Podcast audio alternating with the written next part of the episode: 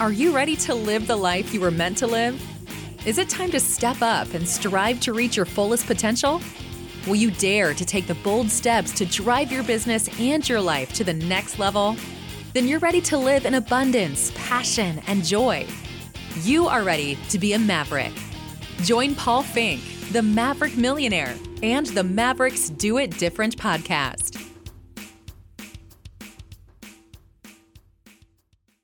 Welcome, welcome, welcome, everyone. This is Paul Fink, the Maverick Millionaire, and this is the Maverick Do It Different podcast, where we highlight how to step up, how to dare to be different and live your life differently to create different results. And today I've got a special guest with us to talk about just that how you can really change your internal to create your external. And well, he is a world renowned specialist in human behavior, researcher, author, global educator. Over 72 courses are available on self development, life mastery, leadership, all within his in his institutions. Uh, everything that he does is all about changing your world. He has been uh, well on the task of this journey with his research for well over 48 years and beyond. And we're going to talk about some of his journey right here. I want to welcome to the stage John Demartini. John, you, you are well renowned. I've seen and heard your name spoken in so many different places from movie, TV, books, and now you're here. And thank you so much for spending the time with us. Welcome. Thank you. I'm the one that's blessed. So thank you. Want to start off by talking about your journey. And you have been, you did research, you figured things out. Uh, what was the real catalyst to doing what you're doing now? What we know of you as Dr. John Demartini. Where did this all begin? I was born in 1954 with my arm and leg turned in. So from about a year and a half old, I had to wear a brace on my leg and arm, kind of like a Forrest Gump. I also found out I had a speech impediment at about that same age. And I had to go to a speech pathologist from a year and a half old. So I started out with a few of those challenges. When I got to elementary school, I found out I had dyslexia and writing problems and meaning problems. And I would put into the dunce class. And uh, I had to wear a dunce cap with a guy named Daryl Dalrymple. My, my first grade teacher asked my parents to come to the school and they needed to talk. And they said, Well, I'm afraid your son's not going to ever be able to read or write. He's not going to communicate effectively. He's probably not going to go very far and probably won't amount to much if I were you, I'd put him into sports because whenever I got out of the braces as a kid, I just wanted to run to prove to my dad I could keep my legs straight. I made it through elementary school with the help of the smartest kids by learning to ask questions to them. What did they get out of the class? What did they get out of the reading? What did they get out of it? And as long as I listened to some of the things they did, I was able to kind of get by. That worked until my parents moved from Houston, Texas to Richmond, Texas, to a very low socioeconomic area in the country. I didn't have any smart kids and I failed. So I left home at 13 and became a street kid because I wasn't going to make it in school. And I lived in, uh, you know, on the streets, in a park, in the bathroom, in a bowling alley, in diners, backyards, whatever I could find. Then I moved to the beach because I was able to surf. When I was nine, I learned how to surf in Galveston, Texas, and Freeport, Texas, which was not the surf capital. And I was pretty good at that. So I decided at 14 I was going to hitchhike out to California and, with my surfboard. And I left the beaches of Texas. I went out to California. Then I went down into Mexico. And then at 15, I panhandled enough money to make it over to Hawaii. When I landed in Hawaii, I slept under Kamehameha Highway Bridge at Sunset Beach.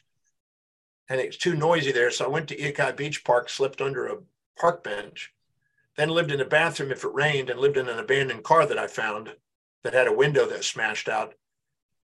And I kept social climbing until I finally had me a tent. And I was living in the jungle and I was uh, learning how to surf big waves. I got to ride some big waves, 40 foot waves, and I got in some surf magazines and some movies and things.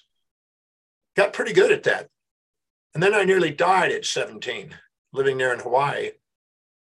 And uh, in the recovery of that experience, I was led to a health food store, and somebody there told me to go to a yoga class to rehab my body. And I went to this special class where a special speaker named Paul C. Bragg was speaking. And one night, one hour, this one man with one message spoke in a way that I'd never heard and made me believe that night that someday I could learn to overcome my learning problems and that I could someday become intelligent, learn how to read. And that night, my life changed. And I saw that night in a vision, in a meditation he took us through, me standing in front of a million people speaking articulate. And I held that vision to this day. I've never lost that vision. And I ended up following this man and studying with him for three weeks. And I told him that you said whatever would we saw that night would become our destiny. And he said, That's right, young man. I said, Well, I don't know how to read. I've got learning problems and speaking problems and spelling problems. I don't know how to, to do that. I don't know how I can become intelligent because that's what I saw. He said, That's not a problem, young man. I want you to say to yourself that I'm a genius and I apply my wisdom. And I want you to say that every single day for the rest of your life and never miss a day. And when the cells of your body start to tingle with it, so will the world and it will change your life. So I started doing that. I've never missed a day in over 50 years, that statement. And that led me to hitchhike, well, hitchhike to the other side of the island. I had enough money to fly back to LA. I hitchhiked back to Texas. I took a GED with a push of my parents, which is a high school equivalency test. And miraculously, guessing half the time with my eyes closed, not even reading, just putting a pencil dot in the thing, I freaking passed this test. I had me a high school degree equivalent. So I tried to go to college. And the first class I took there, I failed. I got a 27. And I almost gave up on my dream about learning how to read and write and speak properly. And my mom saw me crying on the living room floor and said, Son, what happened? What's wrong? I said, Mom, I blew the test. I guess I don't have what it takes. I guess I'll never read, write, or communicate, and mouth thing never go very far in life. I'm sorry. I've let you down. She didn't know what to say, so she put her hand on my shoulder and she said, Son, she said something only a mom could say. Whether you become a great teacher and travel the world like you dream, whether you go back to ride giant waves in Hawaii as a surfer, or whether you return to the streets and panhandle as a bum. I just want to let you know your father and I are going to love you no matter what you decide to do. She said exactly what I needed to hear at that moment. And when she said that, my hand went into a fist, and I looked up and I saw the vision the night I met Paul Bragg, which is painted in my office today, a big painting. And I said, I'm going to master this thing called reading, studying, and learning. I'm going to master this thing called speaking and teaching. And I'm going to do whatever it takes. I'm going to travel whatever distance. I'm going to do pay whatever price to give my service of love across this planet. I'm not going to let any human being on the face of the earth stop me from this, not even myself. And I got up and I hugged my mom and went into my room and I got a dictionary out and I started memorizing 30 words a day in a dictionary and she tested me on the pronunciation, spelling, and meaning and use of those words until my vocabulary grew over the next two years to 20,000 words. Because 30 a day grows pretty quick. You're here. And I started going back and I took off in school and became one of the top students in the college and the same next college and the same next college. And now I've been blessed to read over 30,700 books. And I've written you know, over hundreds of books. And I um, have traveled over 20 million miles on air flights. And I live on a ship that's gone, I don't know how many thousands of miles. I'm, I'm financially independent 50 times over. And I um, have been blessed to reach billions of people across the planet with radio, television, newspapers, magazines, books, and media, and movies and things. So the very thing my teacher told me that it would never happen is the very thing that I ended up becoming. So if there's anybody out there that may be having a setback or thinking that they've got a story, a narrative about how they didn't have this as a child or whatever, just know that none of that is where it's at. It, it, it's not what happens to you. It's not what you're going through or what you've been through. What matters is what you decide to do with it. And if you take command of your life, other people won't. And if you design your life, other people won't force you to live by duty. And so, yeah, I've been for the last 50 years now. I've been teaching for 50 years. I've been blessed to, you know, speak in now 187 countries. I'm absolutely certain that a human being has the capacity to do something extraordinary. It's their destiny if they give themselves permission to shine. Here, here. And the one of the interesting components, and I want to uh, delve in just a little bit on the adversity quotient, if you will, and the concept that adversity creates that that strength. And do we need to start so low to get so high? And and there are some people that go, well, I wasn't sleeping in a car. I didn't face near death. I didn't I I didn't lose everything. Only I would still want more. What is it that that we can help people with to grab hold of that to create that desire from within uh, without necessarily coming from that deep, uh, deep extreme, if you will. And facing. Well, I've asked that question. I've asked that question and been asked that question many, many times. And because people say, well, you know, I didn't have that kind of background. Do I have what it takes kind of stuff? And right. I said, that's what matters. That's not what, that's not the factor. See, the reason why people uh, live kind of medi- mediocre it's not because they didn't have this extraordinary, crazy challenge. It's because what they've done is they've compared themselves to other people. They've minimized themselves to people they've admired. They've injected the values of others that cloud the clarity of their own calling. And they've lost sight of what they're called to do that inspires them spontaneously. And they've allowed the mediocrity of the crowd to interfere with the genius of the individual that wants to shine. And the second you reawaken that, and there's a science of doing that, it doesn't matter what your background is to decide now what spontaneously inspires you. People are suppressed inside through comparison. If you put people on pedestals or pits and not put them in your heart, you're going to be distracted and futilely trying to get yourself to be like somebody else or trying to get others to be like you, which is futile instead of loving them and loving you on a mission together, working towards something inspiring. So the comparison of ourselves to others is what blocks us. We're not here to compare ourselves to others. We're here to compare our daily actions to what we value most and what's truly inspiring spontaneously, intrinsically from the core values of our being. You know, one of the things that happens, and and one of the great things with this platform is that we get a chance to simply talk. And one of the components that comes up when we talk about that comparison that happens in our society that happens with individuals is we've got this thing called social media that ends up flashing in our face if you will all the the greatest components of everybody's life that becomes that comparison. And and you know, early on when Facebook first started, there was this thing called Facebook syndrome that we started hearing about that was all about people got depressed as they got involved in social media because their whole focus was that comparison aspect in their life and that's where they ended up spending their time rather than developing internal. Uh, words on that? Yes don't be fooled by facades. There is no such thing as an individual that's got a better life. That's crap. I've met top celebrities, I've met billionaires, I've met thousands of people that do extraordinary things. They don't have a better life. They have their life. They have a different life. And they have sets of pains and pleasures that you won't want. Here, here. You're not going to want their system. So envy is ignorance and imitation is suicide. Why be second at being somebody else when you can be first at being you? One is going to hold you back, one's going to catalyze you to go forward.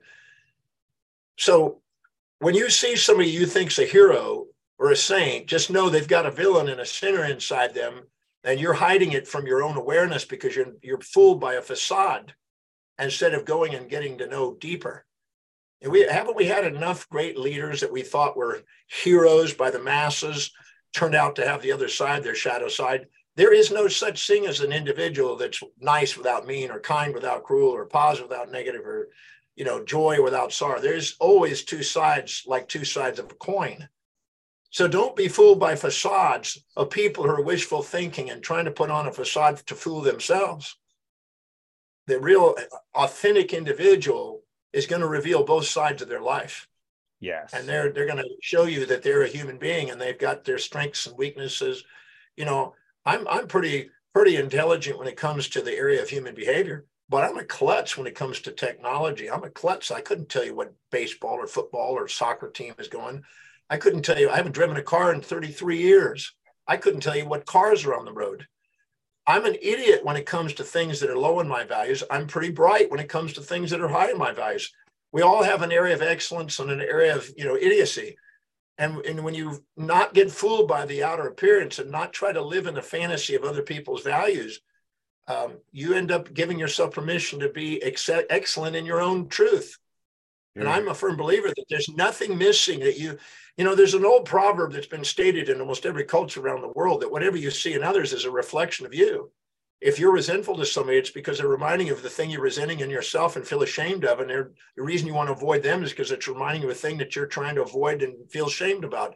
Your addiction to pride is keeping you from facing the truth about people revealing to you about yourself. The same thing for when you admire people. You put them on a pedestal, but there I've, I've, I've taken thousands of people who are playing much bigger fields today when they realize that whoever their heroes are, they would not see their heroism in them unless they had the same behavior available to them in their own life. So nothing's missing. At the level of the essence of the soul, nothing's missing in us. At the level of the existence of the senses, things appear to be missing. The things that appear to be missing, the things we're too proud or too humble to admit we see in others inside ourselves. But we're here to have reflective awareness and introspect instead of deflective awareness and extrospect if we want to master our lives. So, what's the first step in that? So, we have people listening in, and we have got listeners all around the world who are listening to this and saying, All right, now what? Well, what do I do? What are some of the first steps that, you know, I look at social media and I'm envious. I've got this, you know, I, I want what they have, and I look at that how do I shift? What what are the things that I should be doing, actual behavior on a day to day, or thoughts that I should be having? If you got time to be watching all those people, you're you're you don't have a mission of your own. You got a mission of your own. You're going to be focusing on what you can do to be of service in the world. There's no fulfillment. You know, I, I, there's a great little video clip by Tiger Woods. You know, if you're not going to get off your butt and do the work, you know, don't expect outcomes in life. You, you, get down to get down to what's priority and let's get on with the action steps that are proven to give you the result. If you're going to watch somebody watch them for mentorship not for envyship. You know look at look at how they've done it not you know oh they've done it. Well, I, I don't have what they have. Don't play that game. Right. I'm a firm believer that that every human being has a set of priorities a set of values that are intrinsic to that individual in that moment and finding out what's highest on the values where they're spontaneously inspired intrinsically to take action is where they have the greatest advantage. Trying to live in their lower values where they have to have motivation. If you need motivation to say to do what you think is important it's not important. When it's really important you don't need motivation i don't need motivation. For 50 years i haven't needed motivation to research write and teach. I've been doing it every day seven days a week since i was 17 years old.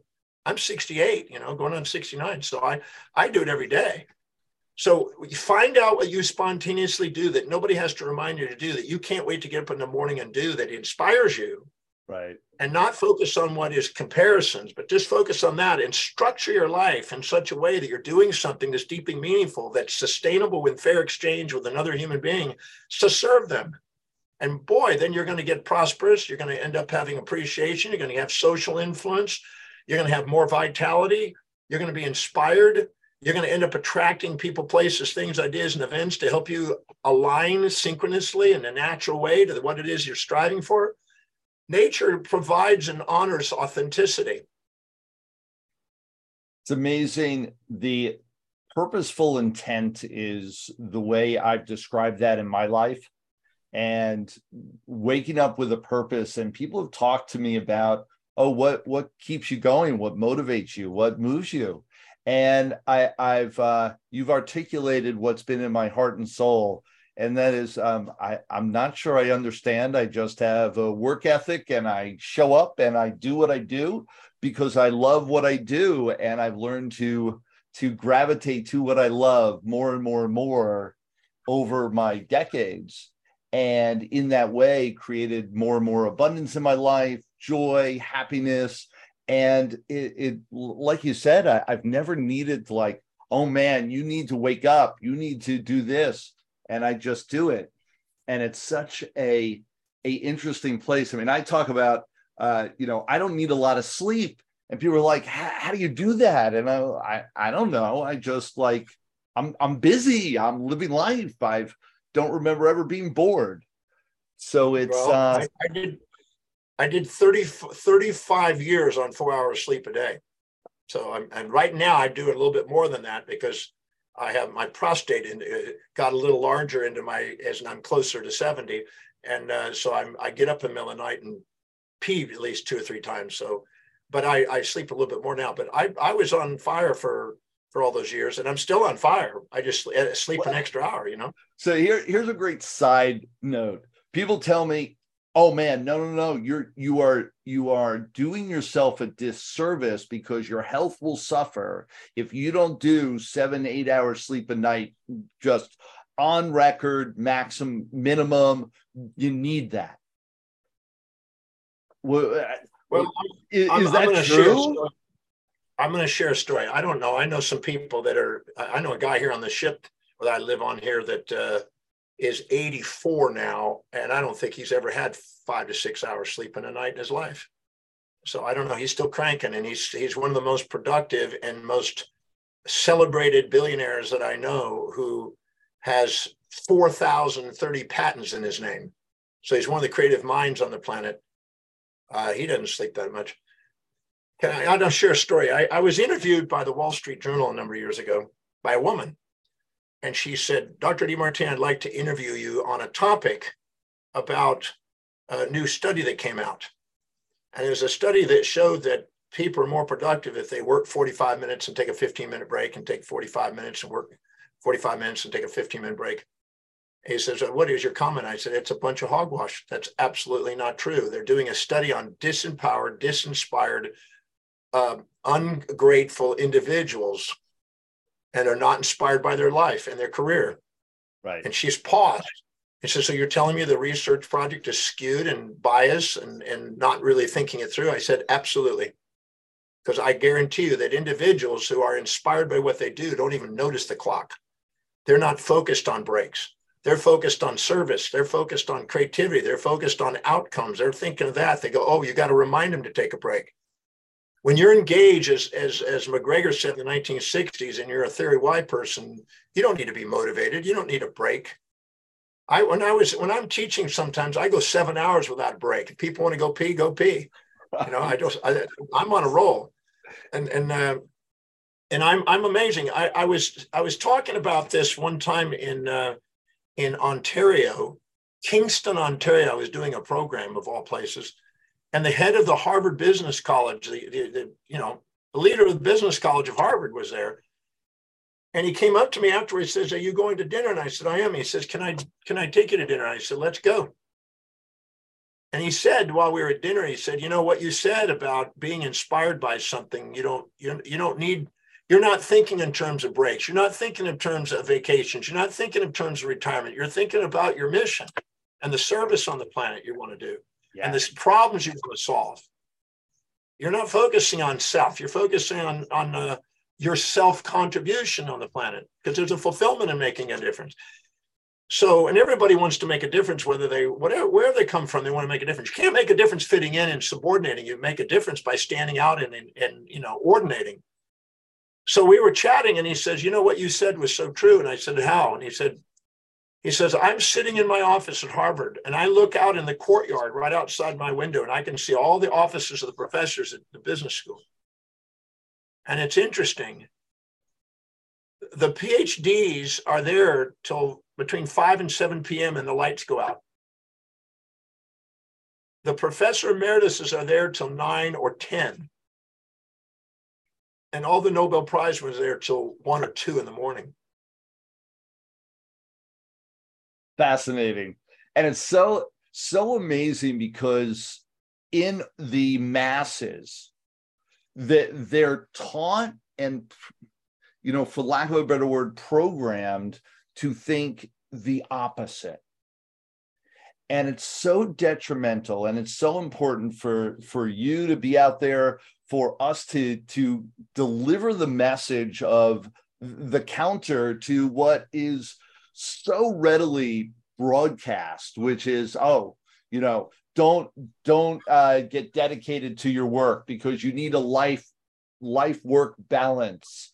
And uh, you need all this extra sleep because that is just the way to live the healthy viable life. And and and my my mantra is we live one life make it so that your work and life is a blend and you don't see any distinction thereof which eliminates that 9 to 5 monday through friday mantra. And that that let your body tell you what you need. Don't dictate to it that oh i need 8 hours and that's what will serve us serve me. Well uninspired people may but inspired people don't want to they don't want to lose out on life. There's too much downtime sleeping. Yes. They got things to do. But you know mo- most people have monday morning blues wednesday hump days thank god it's fridays and week friggin ends because they vocation and vacation are split schizophrenically instead of actually united doing what they love. Yes. But i'm a firm believer that uh, you know you can structure your life and design your life. I i learned a long time ago that if you're doing high priority things you grow in self-worth. If you do low priority things you de- decline in self-worth so I realized that the thing I love doing is teaching, researching, and writing. I've delegated everything else off my plate. I don't do anything else. I've got people who are specialists doing everything else. I got cooks and I got pilots and I got concierge and I've got, you know, cleaners. and I got drivers. I got anything that is not inspiring to me, I delegate. Here, and, here. I, and I go out and serve people more effectively doing what I love. And it makes, makes more income and then the other people have jobs that they love because I don't want to hire anybody if they're not in love with what they're doing, because uh, that's just micromanaging and pushing people uphill. So I surround myself with that. So I delegate everything. I was joking with a guy recently and he says, you know, you, you delegate just about everything. I said, I do. I said, even lovemaking. And he goes, what do you mean? I said, look, I go up to my girlfriend and I said, if I could get George Clooney or Brad Pitt or, you know, Gerard Butler or whatever to make love on my behalf, would you still love me? Every time my girlfriend says, I would love you even more. oh my gosh. That's uh, a joke. I, am not, I'm not delegating. If you saw my, the, the one I, I, you, you wouldn't delegate that. But anyway, I delegate everything because it increases job opportunities. It helps the economy. It gives more transactions. I mean, the mathematics of economy is, is up and people are getting to do what they love. They're less likely to be in addictions and consumptions and all the other problems that people have. They're not in their amygdala, they're in your executive function. And I'm able to go and do what I love doing every day. So that's the key is liberating yourself from the, the baggage by going and doing what's really deeply meaningful and inspiring in a way that serves people in a sustainable, fair exchange manner. That does it all. Yeah, it's definitely um, my uh the journey that I've been on is to delegate everything. I have a similar passion as to you. Uh, coaching, training, speaking, uh, inspiring is what I love. And I have been systematically delegating everything in my life that isn't connected to doing that. And people always ask me, like, oh, oh, you know, why why are you traveling around the world? Why is that what you're doing? Isn't it better to hire someone to go speak? I was like, that's what I love. Why would I delegate that out? I delegate everything else, and it's exactly what you're speaking to. Um, yeah. Powerful. I did an exercise. I did an exercise when I was 27 year old, years old, after buying a book called The Time Trap by Elliot McKenzie. And I summarized that book and earmarked it and yellow marked it and all that stuff. And I extracted it and I created a, a six column, five vertical line, equal spaced columns. In the very first one on the on this side, which is my left, but your left over here. Right. Uh, I wrote down everything I do in a day. Everything I do in a day, personal and professional, home or at work, everything I do in a day over about a three month period, what are all the actions I do? I don't put generalities down, I don't put marketing. I put the actual actions I'm spending per day. So I'm looking honestly at what I'm doing with my with my body and my my mind. And I wrote them all down, and there's a lot of stuff on that list. And as I was writing and I was going, you know what? I'm doing a whole lot of stuff that's not necessarily the most productive things. I'm majoring in minors and minoring in majors all over the place when I did that. I was 27. Yep. And I hadn't got to mastery of delegation at that point. So I was just learning it. And I made that list and I was going, whoa, that was insightful, just making that list. The second thing I did in the second column is how much does it produce dollar wise per hour? Whoa, is that an eye opener? And I realized that a lot of stuff I was doing was zero. So I'm just spending my hours zeroing out and devaluing my time. And then I realized that there were things that I was doing that actually was most productive. That wasn't what I was in professional school to do. The very thing I was trained to do wasn't the most dollar productive into thing I could do, which was astonishing to me. You know, even though it was my specialty. What, what so was I realized that? I could go out. Hey, well, give us, give me an example. Yeah, I was a clinician, and I found out that if I'm doing clinical work, I might make in 1982, when this was, you know, 1500. I might scratch by in 2000 an hour back then. Right. But if I'm going out and doing a presentation to 60 or a 500 or something people, and I engage them in becoming a patient, I could generate 18,000 to 20,000 Right. in, a, in an hour, in an hour. And I realized leveraging by speaking was a big, big shift in my reality at that moment. Even though I was already speaking, I've been speaking already. But I realized that the most productive thing I can be doing is being a man on a mission with a message and getting the message out through every possible vehicle in the world. So that was a big shift and it produced the most income. And I started to make a list of everything that produced down to things that didn't. And at that time, I made a decision that I'm going to start charging for some of the stuff that I'm doing that I'm not charging for. And I'm asking, why am I not charging for it? It's my time. Right. Because other people weren't who had a low Ooh. image of themselves. And then I realized, well, minute, I'm doing this is my time. This is my life. I'm not doing that anymore. So I shifted what I was doing and I looked at where I was putting my energies. And I reprioritized that list according to what was most productive down to least productive. And I started doing three talks a day on average and generating clients. And I hired doctors. I had to hire five doctors to take care of the clinical stuff that I could go out and generate because I was generating 100 new patients easily a month that way. Right. Then on the third column, I I uh, I made the third list, and that was how much meaning does each of these actions have? Because it's one thing being of service to people. Because if you're serving people and they're willing to pay for it, it means you're meeting a need, and that's a contribution to other people. The other one was what's meaningful to me. Because if I'm not inspired to do it, I'm gonna you know, money without meaning leads to debauchery, but money with meaning leads to philanthropy. And I want to be philanthropic, not debaucherous. I don't want to be, you know, doing uh, amygdala responses. I want to be executive functioning. So I put down the meaning, a one to 10 scale, the most meaningful to least meaningful. Now, I was very blessed because some of the most meaningful things, which was speaking to me, was also the thing that produced the most. But some of them were a little different. So I rearranged the prices to make it more feasible to the things that were meaningful. And I made sure that I delegated the rest. And I and I realized that that's next. So the next column, the fourth column, and I reprioritized the meaning. I wanted to make sure I was doing the most meaningful thing with the most income. The fourth column was was how much would it cost to delegate that to hire somebody who's a professional, can do a better job than me, a greater job than me, who would love to do that, be inspired to do that. An A person, how much would it cost? Every cost, not just salaries, you know, parking, training, insurance, every cost down to the, the penny and the, the paperclip. What's the cost? And then I put those in together in spreads between what was it actually able to produce per hour versus what it was going to cost per hour to look at the spreads. And I prioritized it according to spreads. So I knew what the priority of delegation was. Then I went to the next column. How much actual time do I spend on it? So I could put job descriptions together according to what they're actually going to be needing to do. And the last one was the final prioritization. And I layered those that entire list, which were hundreds of things on it. I layered them into 10 layers, put job descriptions in there and started at the bottom and worked way at the top because you'll duplicate yourself at the final step. And I started to delegate layer by layer by layer. And 18 months later, I was doing everything. I was doing only the professional speaking and training to the docs. And in the process of doing it, my net increase, my net income was tenfold. Net net net uh, return was tenfold, and I'm working less insanely, more focused, doing what I love to do, and I never turned back. And de- I, I've been delegating since that day. Never went back.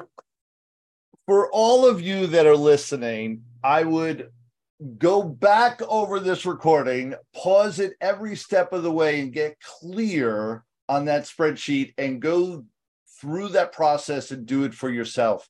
There is absolutely no question it'll change your life. I, I, I know I've done portions of that, only not all in one spreadsheet and not all at one time. Um, powerful, powerful component. Uh, I talk about time logging, which is you know that analysis of what you actually do every day, and and mapping that out, and the concept of making sure it's the highest and best used financially, what's going to return, give you the return, then knowing what you can delegate, how much it's going to cost you to delegate, putting and and adding in the value of who you are of what you want, the meaning of of where you want to go with your world, creating that purposeful intent I talk about is um, so powerful. I found that anytime you're doing something high in your values, your energy goes up. Anytime you're doing something low in your values, your energy goes down. So energy draws business. Everybody knows that in the business world. If you're inspired and energetic, the the enthusiasm. You know, I was uh, reading a book, One Up on Wall Street, many years ago in the '90s, by uh, Peter Lynch, and he said something that was, I'm paraphrasing it just a slight bit, but he basically said, you know, after I do my technical and quantitative analysis on the stocks and look at the intrinsic value and book value and all the data, uh, when I narrow it down to a handful of stocks, I actually get on a jet and I fly to the headquarters of that company. And I go and I walk around and interview the people. He says, if I see people who are grateful for their job, loving what they're doing, inspired by the vision, enthusiastically working, present while they work, and certain about their skills, I invest. Yeah. Yeah, it, it's amazing how much people and and in our society discredit all of those things, and yet all of that is the the way to not just financial and and one of the things you talk about tenfolding your your bottom line but it's also just creating a joyful just energetic exciting life that actually fulfills you and fulfills and serves our society all at the same time it's a magical can I, can I share a story of a consult that I did in, in Melbourne, Australia? Please. I was uh, I met a, a, consultant there that worked with Boston Consulting and McKinsey Corporation, and they asked me to assist on this one CEO and founder of this company in Melbourne. And I said, "Let's go. Let's go. Let's go see see this guy." The four um, executives underneath this owner, uh, I sat with them first, and they gave me a spill on what's this head of this company's dropping the ball on. And um, they said, you know, we want to either fire him up or get him out and let him retire and let us take over because we know this business can do better than this. And it's plateaued and gone down. It's it was once the peak. It was once at the top of the market share.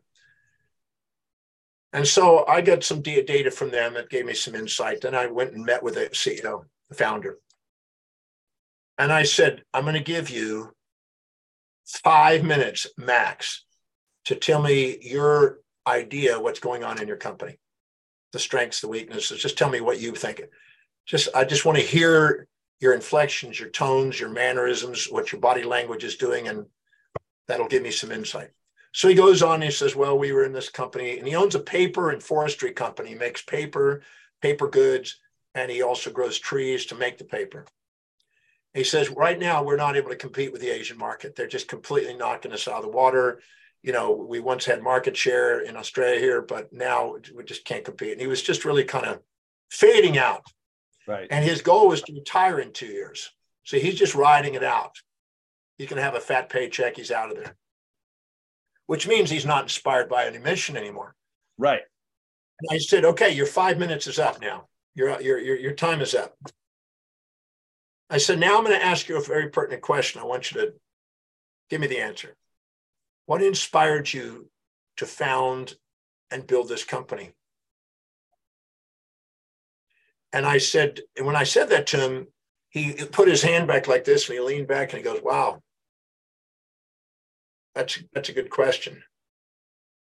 And this is what he said When I was a young boy, we came from a impoverished family. We didn't have any money. And right at that time, there was a desegregation between the rich and the poor in our school system. And suddenly, the school I was going to, I got buzzed to a very rich school, a nice school. When I first got on the bus, I didn't have nice new tennis shoes. I didn't have nice new shirt and pants. I didn't have nice, you know, school utensils and notebooks and satchels. I had dirty shoes, dirty pants, dirty shirt, worn out. I had a pencil that was barely sharpened. It was not really sharpened. I didn't really have any paper. When I went through the first day of school, I saw these kids with all these things that seemed like luxuries. And I was felt really intimidated because he compared himself to these people that had things. So he felt even lack. She says, I couldn't go on the bus going home. It was too humiliating. I felt completely rejected. So I stayed at the school and walked down the aisles of all the hallways in the school and went into every trash can and looked to see if there was any paper that might be usable or any pencils or pens that might be usable. And I grabbed every one of them I could get, every piece of paper I could get. I walked home. I cleaned my shoes. I washed them. I had my mom and me clean my pants and my shirts. I oiled my belt. And I sharpened the pencils, got a couple pens that were now working. And I took all the paper and I cut it perfectly, all the same size, glued the end and made a pad of paper.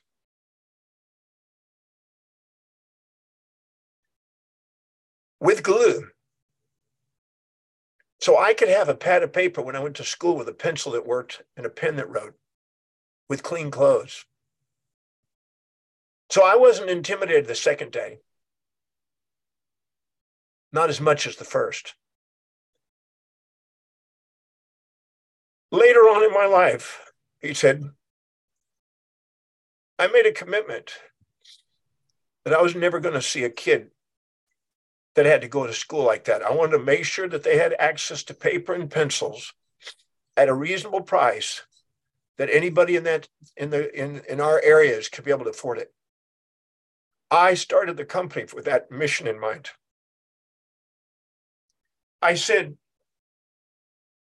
Did you get so successful that you forgot your mission?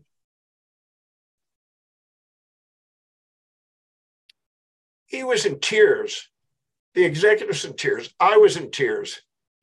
He said, I lost my mission. I forgot the children. I said, Do you really want to retire? and drive your wife out of her mind because she has the fantasy when you come home, it'll be nice.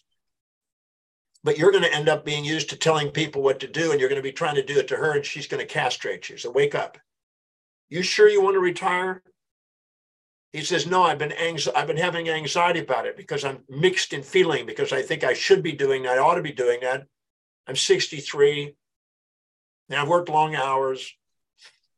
I got so successful, I forgot what got me there. I said, Well, I, you know, as long as you're green, you're growing. As soon as you're ripe and you're rotten. Sometimes when you're tired, people die because they don't have a, live, a reason to live. Are you sure that's what you want? He soul searched for a minute.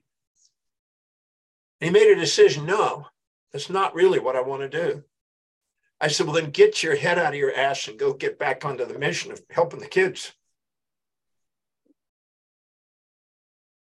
That company in a very short period of time was back at the top. It had nothing to do with age. It had nothing to do with anything except the mission, the vision, and the clarity and how prioritized they are. And when people lose sight of their mission, those without a vision and a mission, they, they tend to falter. They tend to perish, as they say in old biblical terms. But this man turned his company around, and those four guys were having a leader again. So don't blame things on the outside. It has nothing to do with those things. It has everything to do with what you decide on the inside of how to perceive those things on the outside and how to use them to fulfill your mission. It is so inspiring to hear you talk about us that story and others like it to understand the to understand the process on how to move him and how to have him pay attention to his vision and his purpose and and what really inspired him to get started is what'll inspire him today to keep moving forward. What i also want all of our listeners to resonate with is that after all your time with so many just tens of thousands if not millions of people all around the world that you've worked with over the years that you are still in tears telling that story. And it's what makes you great and it what makes you living with passion every single day is that your heart and soul and purpose is obviously still in the game. And this isn't rhetoric. This isn't just you talking about oh I, am on a i'm on another podcast. Let me go through a b c d. Uh, that this is real and heartfelt. And what you do changes people's lives. And you've got a purpose and a mission and a passion for it that is uh, so heartfelt. And it's so great well thank you i i know that you won't see that without you having that. So you have that same thing. That's why we relate to each other. So yeah. thank you uh, yeah. uh, as my tears come welling up. My, I had people come up to me and say, "Are you a motivational speaker?" I said, "Absolutely not. I have no interest in using rhetorical persuasion to do something that I'm selling to you that's not needed by you and being inspired by you. I'm an inspired educator helping you find out what your mission and meaning is in life and letting you have intrinsic drive instead of outside motivation. Motivation is a symptom, never a solution for human beings. Here, here. So I'm I'm I'm a man on a mission. That's how I tell people. I'm not a I'm not successful. I'm not failure because those are distractions. Success is a depurposing label, and failure is another repurposing label. Those are both distractions to a man on a mission so great. And it, and in this day and age and and i talk about this uh, the world has gone through transitions over the last couple of years especially. And to understand that that when we look internal and we absolutely uh, judge today by who we are and who we want to be and our purpose rather than looking on the external we can get in to continuing to change uh, to to create the world we want to live in. And that's what you've been doing for 50 plus years now in, in a, in a focused intense uh, intentional way. And um, and it's inspiring uh, to me to watch that and to say um, how great how amazing and to uh, to to just feel it. And well, uh, thank you. In so 2006, much. when the, the movie The Secret came out, you know, I filmed for seven and a half hours to be in there for about 10 seconds. Yeah. But they uh, uh, one thing I did get across, at least, was when the voice and the vision on the inside is louder than all opinions on the outside, you've begun to master your life. I still think that's still a great truth. Here, here. Yeah, so amazing. Uh, so great to connect with you today. Uh, so great. And thank you so much for taking the time out of your life uh, to be here with us and to uh, share the stories that we were able to share. And there's so much more. Uh, for everybody, there's uh, the information to get involved and to connect more deeply with Dr. John Demartini is right here in the description, and his links and everything else uh, on his bio is right here to take a look at. Um, for everybody here to to uh, words, final thoughts, final words uh, to uh, you know, we've covered so many things today that I'm not even sure which one to focus in on, other than to say, um, what would you like to share in our final moments here with our group? I believe that every symptom of your physiology, every symptom of your psychology, every symptom of your sociology, every symptom in your business is a feedback guiding you to authenticity. And the magnificence of who you truly are is far greater than any fantasies you'll impose on yourself by comparing yourself to others. So don't put people on pedestals or pits, put them in your heart. Because when you love people with a state of equanimity within you and equity between you and them, you have sustainable fair exchange, which is unstoppable in building incremental momentum towards greatness. Dr. John Demartini, you are in my heart and in my journey forevermore. I appreciate you and honor your connection to the world and what you've done. Thank you so much for the time and your intentionality on living a purposeful life, and it serves us all. Thank you so much. Well, thank you, and thank you for the time to be with you and your lovely team and group. And um, yeah, thank you. You're helping me fulfill my mission on Earth. This is only the beginning. There's so much more for everyone here. Like I said, Dr. G. Mar- Demartini is right here. Go ahead and click on any links that are here. Uh, go and follow him. Reach out to him. He's got obviously a heart and soul that is felt throughout all these pathways that we're connected with. And reach out and find a way to connect with him deeper. It will serve you well. This is Paul Finck. This is the Maverick Do It Different podcast. Thank you so much for your time and energy. Till next time, everyone. Thanks for being here today. As we close out this episode, which inspired you to be even more of a maverick, be sure to leave us a five star review and share this episode with a friend. As our gift to you, be sure to go to themaverickuniverse.com where you can download your free copy of the Maverick Manifesto. Until next time, dare to be different, dare to be a maverick.